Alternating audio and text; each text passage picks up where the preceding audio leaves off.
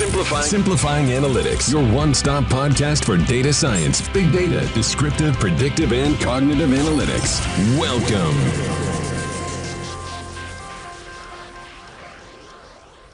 La tormenta perfecta de diferentes tecnologías está permitiendo que diferentes sectores estén creciendo de manera exponencial. Ya es el momento de que esto ocurra con la educación.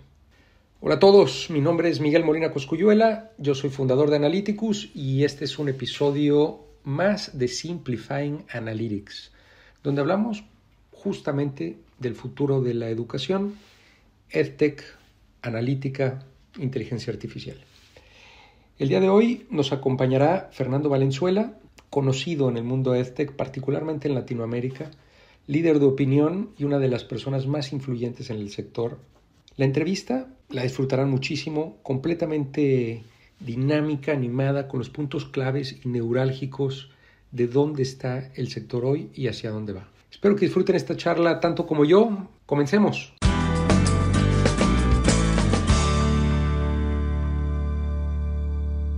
El día de hoy tenemos como invitado a un gurú del sector educativo, en particular EdTech. Mi querido Fer, ¿cómo estás? Bienvenido. Súper, encantado de estar con ustedes en este podcast, Miguel, así que muy ilusionado. Fer, pues internamente en el mundo EdTech hacemos la broma de mencionar a Fernando 3 veces y aparece. Así que tu nombre has logrado que permee dentro del ecosistema, pero aún así me gustaría, para los que no te conocen, si puedes contarnos en pocos minutos cómo entras al mundo EdTech y cuál es el rol que hoy estás jugando en el mundo EdTech. Bueno, sí, yo la verdad es que tuve una carrera privilegiada porque me tocó vivir realmente creaciones de industrias desde muy joven. Yo empecé entrando en el mundo de la tecnología cuando las tecnologías todavía no eran tecnologías personales y viví la transición. Así que mi carrera realmente ha sido... Nunca he estado en un lugar estable en mi vida. Eso es primera cosa que siempre digo, porque se están creando industrias y me metí como en ese ritmo desde muy joven. En Hewlett Packard empecé mi carrera y ahí empezó entonces todo este tema de la transformación digital. Después estuve en temas de CRM, de la comunicación, de la interactividad, cuando los datos y la voz empezaban a reunirse.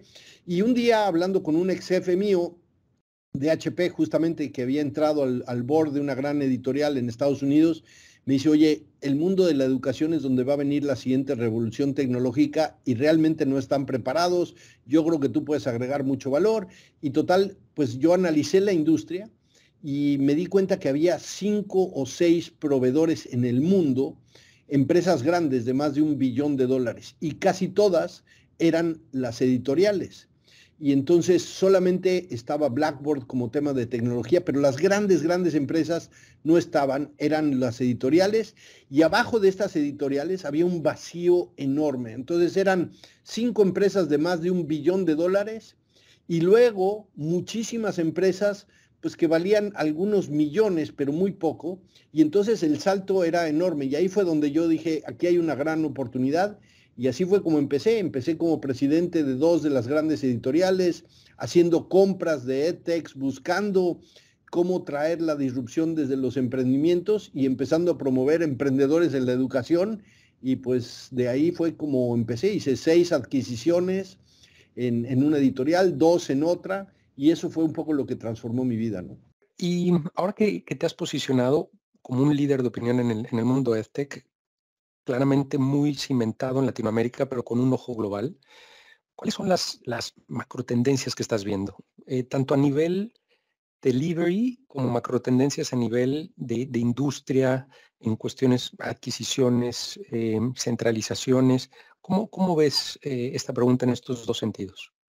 Pues mira, yo sigo viendo la educación tradicional, las instituciones educativas que siguen siendo muy lineares, ¿no? Es decir, siguen pensando que el año siguiente es un poco parecido al año anterior, con más o menos X%, cuando el resto del mundo está en un crecimiento muy exponencial. Entonces, la primera sensación que tengo yo es que las instituciones tradicionales se van a empezar a transformar en forma muy acelerada y que van a empezar a vivir esta idea de la exponencialidad de una manera que no se ha visto antes. Y esto tiene que ver sobre todo con que pues el sistema le está fallando a un montón de gente, que es un sistema complejo y que a mí quizás la preocupación que me da es que vemos como la disrupción tecnológica como si fueran diferentes compartimentos, ¿no?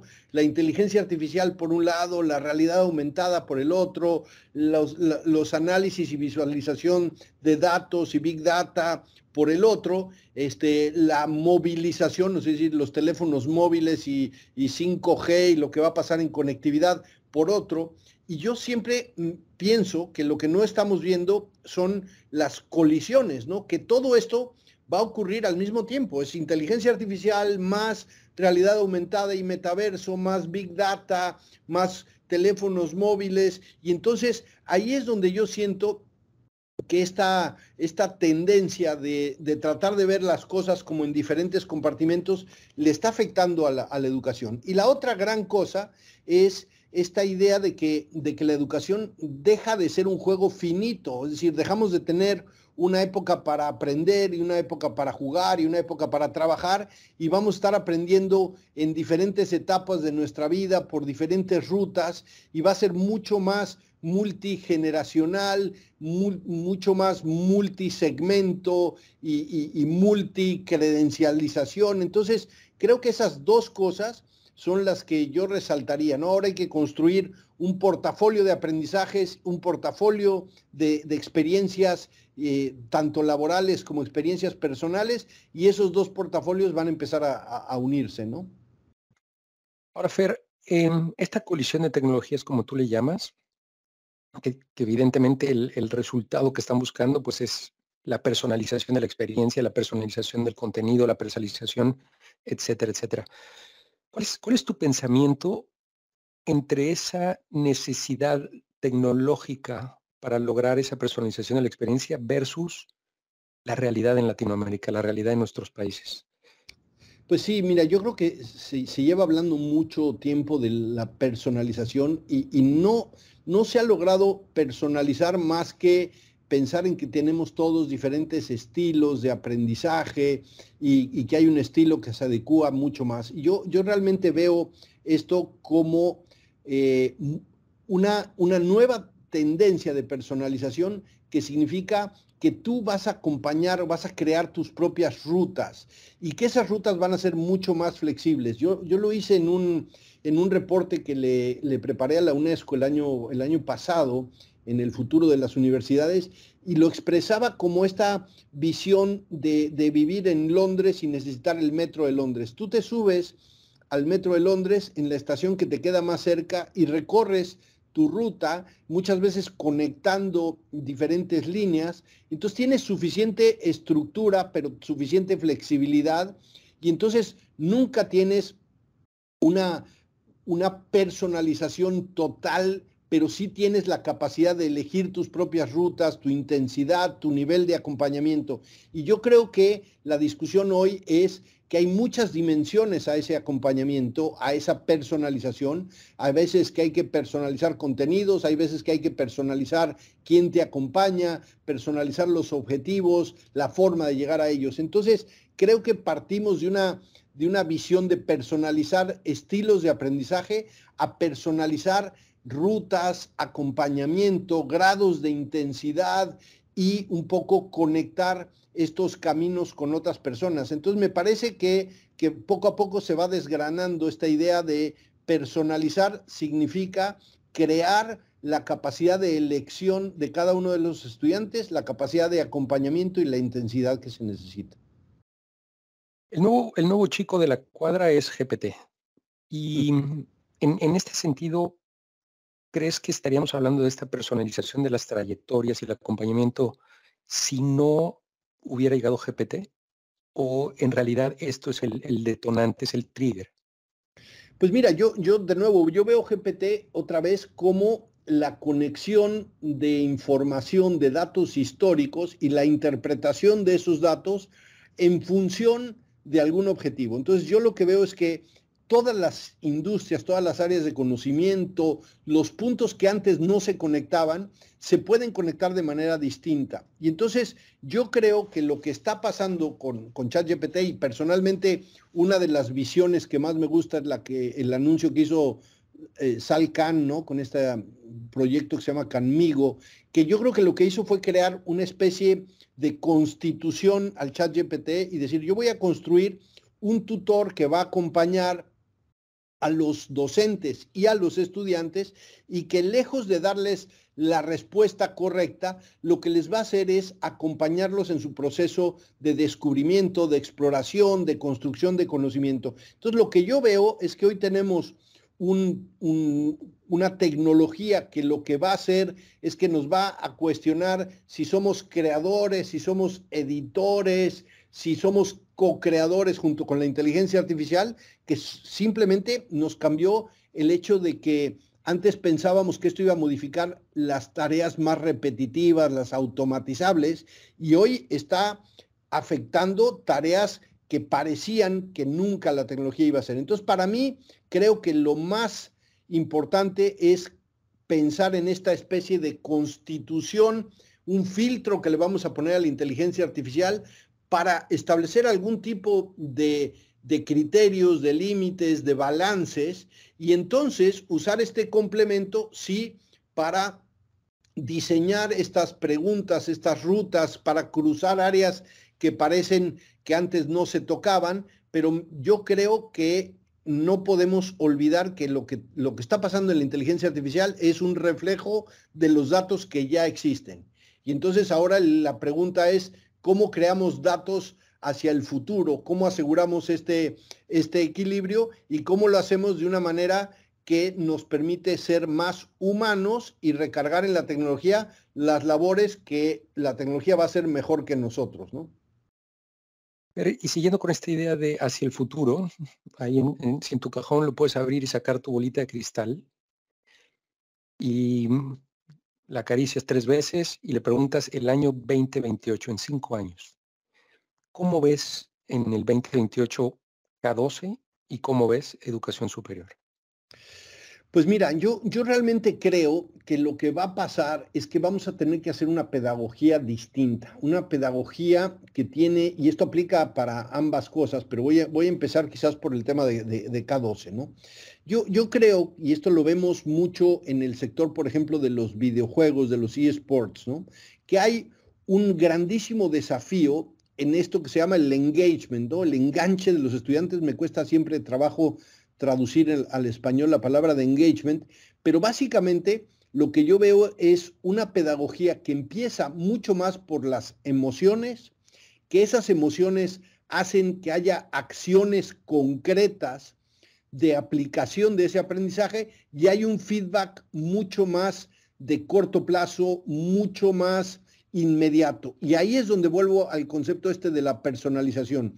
Tú vas a personalizar un poco cuáles son las emociones, las acciones que disparan en esa persona la aplicación de ese aprendizaje y el feedback que requiere. Ese es un primer punto de la pedagogía. Un segundo punto tiene que ver con esto, de nuevo, que yo veo que ocurre en la industria de los juegos y que yo he entrevistado últimamente en los últimos 9 meses como a 30 empresas de esto. Y encontré cómo hacen el diseño para que sea como más enganchable, ¿no?, en los estudiantes. Y encontré este concepto que le llaman el gamer flow, ¿no?, que cuando tú pierdes en un videojuego, lo primero que quieres es intentarlo de nuevo. Y cuando tú ganas, lo primero que quieres es ir al siguiente nivel. Y nunca hay una respuesta correcta o un escenario que ya te preparó y tú ya sabes cuál es la dificultad que vas a encontrar. Entonces tienes siempre muchas posibilidades para ir generando y tienes que ir a buscar talentos, herramientas, vamos a decirle poderes, que están o en otras personas o que las tienes que ir a desarrollar. Yo creo que estos principios se van a empezar a aplicar porque ahí está la combinación entre la personalización, los datos, el enganche y una pedagogía mucho más activa que para mí es la clave de lo que viene hacia adelante. Interesantísimo, mi querido Fer. Ahora que mencionaba sobre K12, el tema de las emociones como la raíz de esa nueva pedagogía, me recuerdas una frase que le escuché a un ministro de Educación de Finlandia que decía, emotions are the gateway for cognition, ¿no? Las emociones son la puerta para la cognición, y no podría estar más de acuerdo. Fer, ¿hay algo que te preocupa? Que digas, si esto se rompe, no nos va a salir. Pues mira, yo realmente, o sea, veo una serie de preocupaciones que tienen que ver con que seguimos tratando de enseñar, por ejemplo, cómo se hacen las cosas, ¿no? O qué es lo que se tiene que hacer. Que yo veo ese cómo se hacen las cosas o qué se tiene que hacer, lo relaciono como con aprendizajes de otras eras, ¿no? De la era, no sé, de la agricultura, de cómo se siembra y cómo se cosecha, o qué se tiene que hacer, lo veo más como de la era industrial, ¿no? Qué procedimientos, qué fórmulas, qué habría que memorizar, qué componentes. A mí lo que me preocupa en este momento es que necesitamos un tipo de aprendizaje que nos enseñe el porqué de las cosas, ¿no? Un poco más de propósito, de qué queremos hacer con ese aprendizaje, y un aprendizaje de quién. O sea, quién hoy está haciendo cosas distintas, quién está conectando áreas de conocimiento que antes no se conectaban. Y entonces yo veo que toda la educación que sigue basándose mucho en el contenido, en enseñar el cómo y enseñar el qué, va a tener que dar un giro enorme a pensar más en los porqués. Yo veo una tendencia que me fascinó ahorita que mencionaste Finlandia. Encontré una empresa en Finlandia que está proponiendo una mirada que es como nosotros contratábamos talento basado en la experiencia, o la experiencia era lo que generaba valor en un trabajo. Y de pronto estamos frente a una era donde la experiencia puede ser una carga negativa. Y entonces, ¿cómo mezclas una mirada de gente con experiencia con una mirada de gente fresca, sin experiencia, que agregue valor? Y eso, pues probablemente lo que va a hacer es que personas jóvenes van a entrar al mundo del trabajo en posiciones de mucho más relevancia, en el consejo de administración, en áreas, van a complementar a la gente con experiencia, porque ellos dicen algo que a mí me pareció fascinante, ¿no? Es como, experiencia puede ser un liability, puede ser una carga negativa, y necesitas balancearla con miradas frescas. Y entonces yo veo que estamos frente a esta gran era de transformación, y que o la asumimos con optimismo o con pesimismo, pero que yo creo que tenemos que empezar a ver soluciones distintas a las que hemos usado, y que eso va a venir de una mirada mucho más fresca. Me encanta esta reflexión, y sí lo veo, porque las cosas están cambiando con tal velocidad que esa experiencia no te permite quizá adoptar los cambios que están ocurriendo a tal velocidad, ¿no? Fer, siempre delicioso charlar contigo. Antes de despedirnos, estaremos incluyendo en las notas de este episodio, pues, tus diferentes redes sociales, LinkedIn, Twitter. No sé si habría algún canal adicional que, si alguien está interesado en contactarte, en saber un poco más de tu trayectoria, que deberían de buscar. Pues mira, yo realmente me baso mucho en LinkedIn y en Twitter para mis redes. Soy súper activo. Utilizo Medium a veces también como para publicar algunos artículos, escribo en varias revistas. Así que realmente yo creo que LinkedIn sería el método más directo. Fantástico. Mi querido Fer, te agradezco muchísimo por el tiempo. Un gustazo siempre, y bueno, a seguir empujando esta transformación que todos queremos. Muchas gracias por habernos acompañado una vez más. De nuevo, cualquier pregunta que tengan sobre las discusiones, si quisieran que habláramos de algún tema en particular, alguna industria, algún caso de uso, déjenos saber. Nos encuentran en info@analyticus.com, también en las redes sociales, en Facebook, Twitter, LinkedIn, Analyticus, con Y, con K y latina. De nuevo, muchas gracias y hasta la próxima.